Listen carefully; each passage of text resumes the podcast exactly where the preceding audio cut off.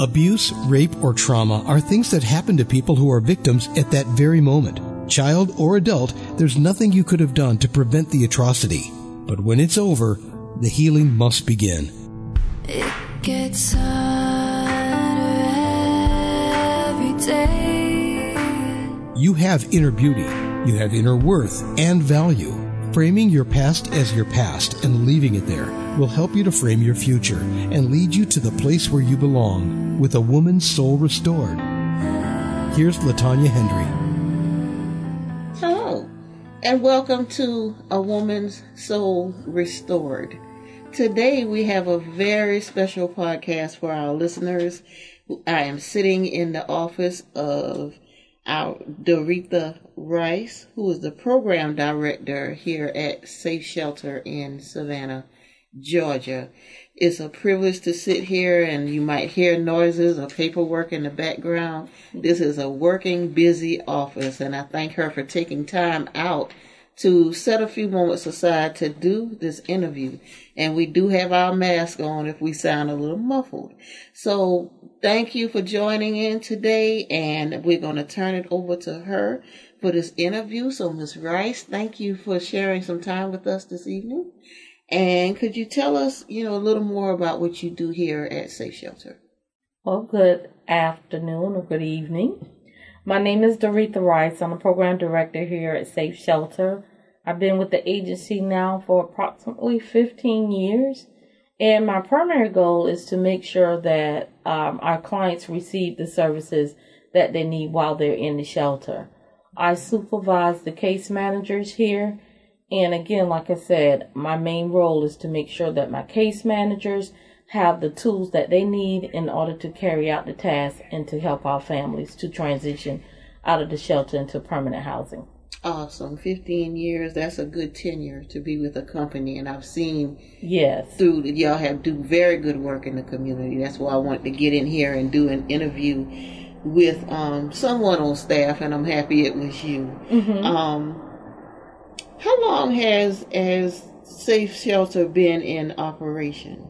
Safe Shelter is actually over 35 years old. Wow. So we've been around for quite a long time. Okay. And what is the primary mission of a Safe Shelter? Safe Shelter primary focus is to provide confidential services for victims of domestic violence. Awesome. So throughout the country, are there other Safe Shelters, or is it just in one region, or is it nationwide? No, domestic violence shelters are located across the United States. Matter of fact, in Georgia, there's over 50 domestic violence shelters, and there's only one located in Chatham County, and that's Safe Shelter, and we are the largest domestic violence shelter outside of Atlanta. Wow. But if we have a family that comes in, and if that mother states that she would like to relocate because her abuser lives in this city, mm-hmm. and she's afraid for her life, then we can reach out to a shelter in California, in Washington State, in New York, in Nevada. Wherever she decides she would like to go, we can contact that shelter in that particular state to find out if they have space to accommodate her and her family. And then we can make transportation arrangements for that family to get there. That's awesome. Yes. And it would be the same if someone somewhere else and needs to get to Savannah. Exactly. It would work. Awesome. Yes. Awesome. So besides the sheltering aspect, what other services do you offer? We have a case manager that is housed here. She actually works for the Homeless Authority, but she's housed here at the Safe Shelter. She assists our mothers as well as our single women with developing confidential, self-driven case plans. Within the case plans, they work on housing goals, transportation goals, medical goals, childcare goals, and whatever the needs of the family may be. They work on those goals at that time. Awesome. We also have a child advocate. Our child advocate works with the mom to ensure that the children's education is not interrupted.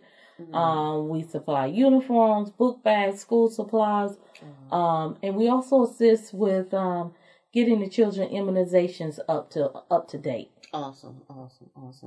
I asked that question in particular because I actually came through Safe Shelter in 1999 when I went through my domestic situation, mm-hmm. but I didn't live in the facility. Mm-hmm. I was helped with the legal aspect. A temporary protective order. Yes. Mm-hmm. And even when I went to court during my divorce, someone from Safe Shelter was there with me. Mm-hmm. So are those services still available? Oh, yes. Okay. Actually, we have an outreach office that is off-site, and it is not in a confidential location. Right. And at our outreach office, they pretty much work with clients in obtaining a temporary protective order. Mm-hmm. It's also known as a TPO. Mm-hmm.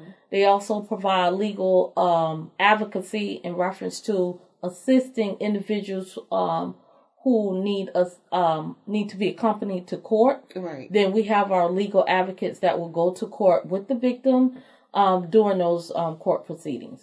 Awesome. And that's a very invaluable service because it helped me tremendously when I went through my divorce, because he hired a lawyer mm-hmm. and I thought I was going to have to be on my own, but I was walked through each step of the way, and it really helped my confidence in finding myself and rebuilding as LaTanya and not being a victim. It helped me become victorious. So that's I was still wondering, was those services still in place? Yes, and all of our services are free. Yes. We do not charge for any service. Awesome. None. Awesome. So going into, how many women can you hold at the facility? Well, we do not turn away any victims of domestic violence. Okay. Right now, our facility, we are a 48-bed facility. Sometimes those numbers may increase between 50 to 60. Mm-hmm. But once we're at capacity at the shelter, then we will house them in a hotel. We have a contract with one of our local hotels, and we will house that family in the hotel until space becomes available here at the shelter. Okay. If that family decides that they would like to relocate to another shelter out of the area, then we will work and make transportation arrangements for that family to be relocated as well. And that's awesome, because we want women to know that you don't have to stay in that situation. Exactly. It's other options. Don't have your life at risk because you think you don't have anywhere to go. You have somewhere to go, and they will help you along the way. So please don't be stuck in that situation thinking you don't have another option. You have another option. And I'm so glad I'm here getting this information from you today. Yes. Have you noticed where the shelter gets additional calls during the holidays? Because we're now in the holiday season. Does the numbers go up? Normally, we see an increase in clients during the end of the school year. Okay. And towards the end of October, we do see an increase in clients. Okay. Mainly the end of the school year, because we know moms mm-hmm. have, school is out. Yes. Moms now feel comfortable enough to actually travel and leave the home with the kids. Right. And then during the beginning of the holidays, we may see an increase in numbers, because now they decide they finally want to mm-hmm. leave the home because of fear of thinking that things may escalate mm-hmm. during the holiday times. Mm-hmm. Awesome. Though this location and Safe Shelters is a private location. Right. But do you find that the women sometimes try to reach out to their abusers after being here a while, or wanting to go back and try to disclose the location to get picked up? Unfortunately, it happens. Mm-hmm. When that happens, we primarily will still work with the victim of domestic violence.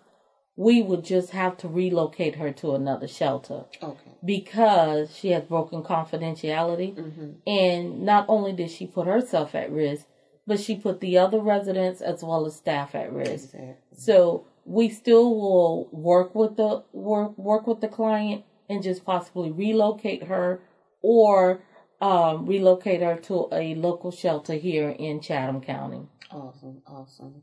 And it's a good service to have, because we know that nothing's 100%. Yes. And being a once upon a time a victim, mm-hmm. you have that urge to go back sometimes. Right. And regardless of where you are, you want to reach out for that person. You don't want them mad at you, even though you didn't do anything. Right. So, yeah, it is probably, probably not a high number, but in that range, it's going to be one or two that try to reach out and go back, even though that's physically, that's not good for them, but mentally, that's what they know. So they try to go back and...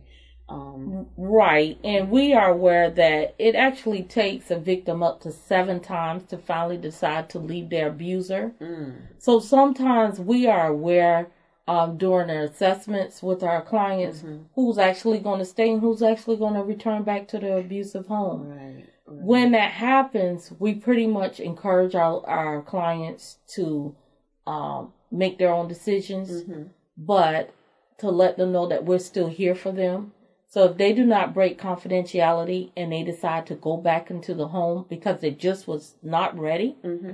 And if they call us back, we will still provide services for them. Okay, that's awesome. Yes. That's awesome. Mm-hmm. Because it would seem like you would get tired, but it's good that y'all still are available, even though they went back. Yes. That's just part of the journey. Sometimes you think you're ready to go back, and then when you get back, you realize nothing's changed. Then you want to leave again. So that's good that y'all are still there as an available option, a safe option when they do want to get out. Right. And I think what helps also with our clients when they do decide to return back to abusive situation, if they participated in some of the services here, mm-hmm. such as our support groups.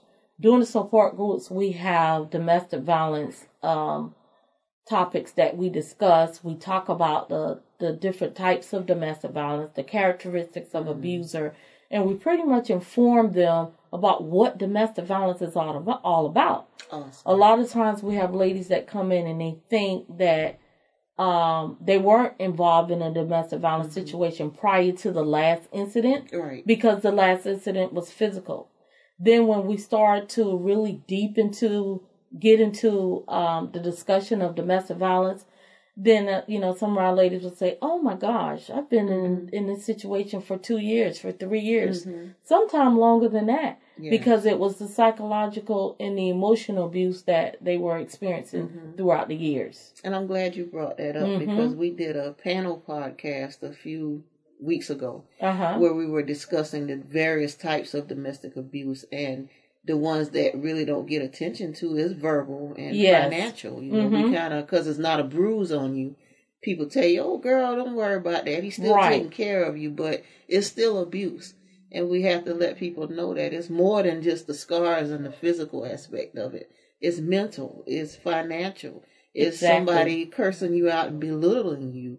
All that is abuse. It's domestic abuse. And we don't have to take that. Definitely, because emotional abuse is one of the most damaging yes. form of domestic violence, because emotional wounds, sometimes they do not heal. Yes. Because our victims will constantly tell us stories where they can actually still hear mm. their abuser telling them things to belittle them, yes. telling them that they're no good, no one is going to want them, you have too many mm-hmm. children, you're ugly, you're fat, mm-hmm. you're not attractive. So those words really hurt yes. because they can actually still hear that abuser telling them those words. Yes. But again, when our victims come in and they may have a black eye, they may have a bruise on their arm or on their back, within a couple of days, those wounds start to heal. Mm-hmm. But exactly. those emotional scars are still there. Yes, you hear those words. Yes. Even when everything's clear and your scars have healed, those words are still ingrained in your mind. Yes. And they're harder yes. to get out. You need some kind of counseling and some kind of outlet to help you. Right. Some things we can't do on our own. You can put stuff on a scar and heal a scar, but that mental aspect, you need help with that. Yes. And I'm so glad y'all have those services in place to mm-hmm. help out. Mm-hmm. When I walked up, I noticed that you all had a sign on the door about donations. Yes. Not taking particular type of donations. And that was one of the questions I wanted to ask. How has COVID affected donations as far as, and even volunteers with people coming in?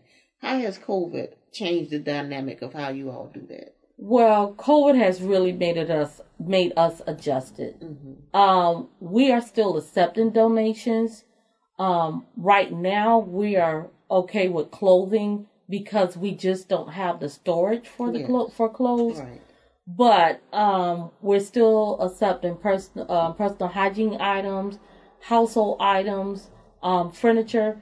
We're definitely still accepting those items right now. We are just beginning our Adopt-a-Family program. So during the Adopt-a-Family program, we ask for donors to sponsor families that are in the shelter and in our follow-up program. And we asked our families to complete a wish list, and we give the wish list to our donors, and they can use that wish list at their discretion to purchase items for that family for Christmas. Wow. So that's what we're doing now. So it's going to be a challenge for us as staff because we're trying to maintain our safety through COVID. Yes. But I will say this: none of our services that we offer to victims, as far as having a shelter to come to, none of the services has been interrupted due to COVID. That's awesome. Like I said, they still can come in and receive clothing, receive their personal hygiene items, transportation to appointments, still meet with staff. Right now, we're meeting over the phone and using Zoom as our point of contact for our clients, just to eliminate some of our face-to-face contact. Awesome. But we are still providing services to victims of domestic violence. That has not been interrupted. Wonderful. Wonderful. It's been a challenge, but we're still providing services. You know, where there's a will, there's a way. Yes. And you all have managed to navigate and find a way. And we have. Yes. And it's been a challenge for us working with agencies, nonprofit agencies, who are actually working remotely from home. Mm-hmm. So we have staff members who are not in the office that works at agencies such as DFACS and other nonprofit agencies. So we are, we had to find another way to link our clients to those services. Yes. So we've been emailing the agencies and just trying to ensure that the services are still being delivered. Wow. So that's been working out. We are still able to house some of our families in some of the housing programs, and basically just by utilizing our administrative equipment such as our fax machines and emails and copiers and that sort. So we just pretty much have to rely on the technology equipment we have now so that we can get those services to our clients. And people complain about technology and having too much technology, but during this, what we're going through right now, technology has really been an asset. It's been our safe. If I had stock in Zoom, I would be happy right now because our Zoom is the go-to. Everybody's using Zoom. Yes. And that's a way to physically still see who you're talking and working with without having that physical contact. So I wish I did have stock in Zoom. I know, right? But it's an invaluable tool along with emailing and other things that we can use to keep in communication with the people and agencies we're working with. Mm-hmm. Since your tenure, have you seen a decrease or increase in calls per year? Not exactly. Sometimes our numbers may fluctuate between 1,000 calls or less, but then that next year those numbers increase back. Okay. Last year we received over 1,600 crisis calls, and then this year, well, actually in 2019 it was over 1,600 crisis calls, and this year the number did decrease because of COVID. Mm-hmm. But I think as soon as people start moving around a little more and accepting the fact that this is the new norm, our numbers will probably go right back to where they were. Okay. Good information. And I have really enjoyed, it's been informative because I really didn't know about the adopt-a-family aspect. I thought I knew a lot about Safe Shelter, but I didn't know that. Could you go into that a little more? Because I'm interested myself in how that would work. Okay, well, our Adopt-a-Family program has been around for approximately about 20 years. Really? And basically what we do is we have Adopt-a-Family form. And that form has the name of the family members. And it's just the first name, and it has a list of items that they would like for Christmas. So we encourage our families to keep their items under $50. And then you can select a family size of one, a single lady, or a family size with a mom with one child or two kids, or a family with a size with a mom with 5 or 6 kids. So we have different categories of family size according to the household size. Right. And basically, we encourage our donors to review the list and select some of the items from that list. Or they could just use their own discretion if they would like to purchase items that they feel that the family may can utilize. Then they can do that as well. Wow. And so we then will. We ask our donors to complete a sponsor form. Okay. The sponsor form, it has the donor's information such as your name, number, email address, and then our child advocate will contact the donor through email or telephone and assign the family according to the size that they requested. Wow. And then we will send that information through email or fax. And then we would set a date to either pick those items up or for that donor to drop the items off to our administrative office. That's amazing. Yes. That is amazing. It is. And last year, I know we served over 75 families. Oh, because, wow. Again, we do not only provide Christmas items for the families that are in the shelter, but we also work with our follow-up families. Yes. We follow our families up to 2 years once they leave the shelter. Wonderful. So basically they can continue their goals that they were working on while they were here. Wow. And so we have a case manager and our child advocate that actually goes into the home and just to make sure that that family is living in a domestic violence-free home in a stable environment. So we continue to work with our families again for up to 2 years. And we also work with our outreach family. And our outreach families are the families who receive assistance through our legal office. Okay. The families who parents have applied for a temporary protective order. And during most of the time in a temporary protective order, if the abuser is living in the home with the victim, that abuser has to leave that home. Right. So now that may leave that family with a one-parent household income. Mm-hmm. So the mom or the father may not have the means to purchase Christmas items. So we again help those families as well. That is wonderful. That's just the total overall. What you all do here is just amazing. And just sitting here, just taking it all in, I'm learning more. And I hope our listeners, because I know we think we know a certain thing. And just sitting here, I'm realizing you don't know everything. You know, it's more to it than just what the appearance is. It's more than just the shelter. It's more than just when they leave, that's it. And that aftercare is very important. It's extremely important. Because you're vulnerable. And when you leave, it's like, what do I do now? Mm-hmm. So that's good that you all have that in place. Just up to 2 years. That's amazing. Right.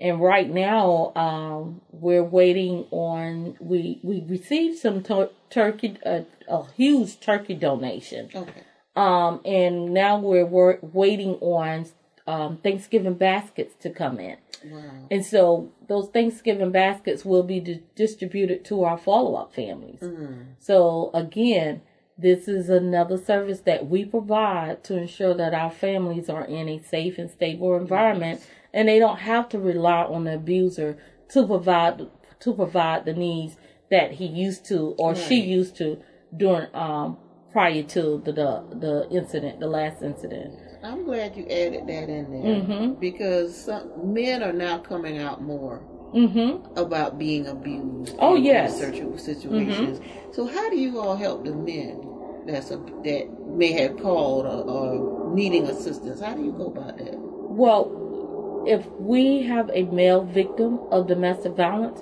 we still provide the same services. We just do not house that male in the shelter. Okay. The male is actually housed at a hotel. Matter of fact, just a couple of years ago, we had a male in the shelter with 3 children. Wow. So normally when we have males in the shelter, their hotel stay is between 3 to 5 days. Okay. And then we would work with some of our other local shelters and just basically just make sure that they can transition to another shelter. Mm. Or sometimes, most of the times, most of our men clients, they usually find other means of housing. Okay.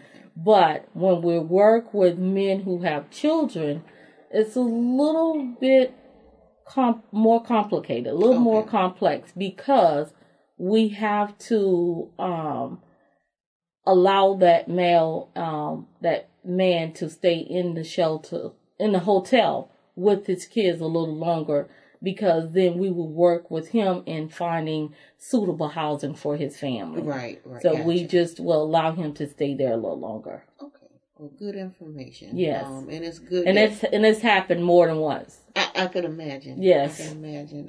We take our men for granted, but they go through things too. They do. Yeah. And most of the men that uses our services who've been victims of domestic violence, they primarily attain temporary protective orders. Wow. So they utilize our outreach office more than they utilize the shelter. Right. Wow. Good information.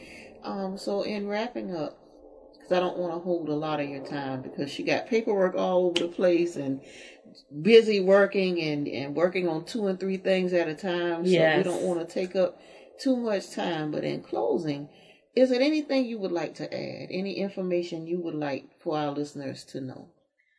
Basically, be a listening ear. Mm. Do not judge. Mm. If you are aware of someone that may be experiencing domestic violence, give them the information to Safe Shelter. Yes. Give them our phone number. Our phone number is 912-629-8888. Mm. Or ask them if they will go to Safe Shelter website, and that is safeshelter.org. On our website, there's resources that victims of domestic violence can utilize. Awesome. And there's information on how they can seek help. So again, be the listening ear and provide them with resources so that they can have the tools that they need to get out of a domestic violence relationship. Wonderful. I thank you again for setting this time to meet with me as coming, like I said, through Safe Shelter, not necessarily the shelter, but the services, mm-hmm. help me to become the person that I am, to become strong and advocate for domestic violence victims that are becoming victorious, because you don't stay a victim. That's right. And that's just a temporary frame of mind. We have to move past, 10 years and we still calling ourselves victims. No, we are victorious. We are survivors. So I really thank you for your information, for pulling up data to give accurate information, and thank you for the work that you all are doing in the community, and blessings for y'all going forward. Just continue doing what you all are doing. So this is LaTanya Hendry for A Woman's Soul Restored. Until next week, you all be blessed.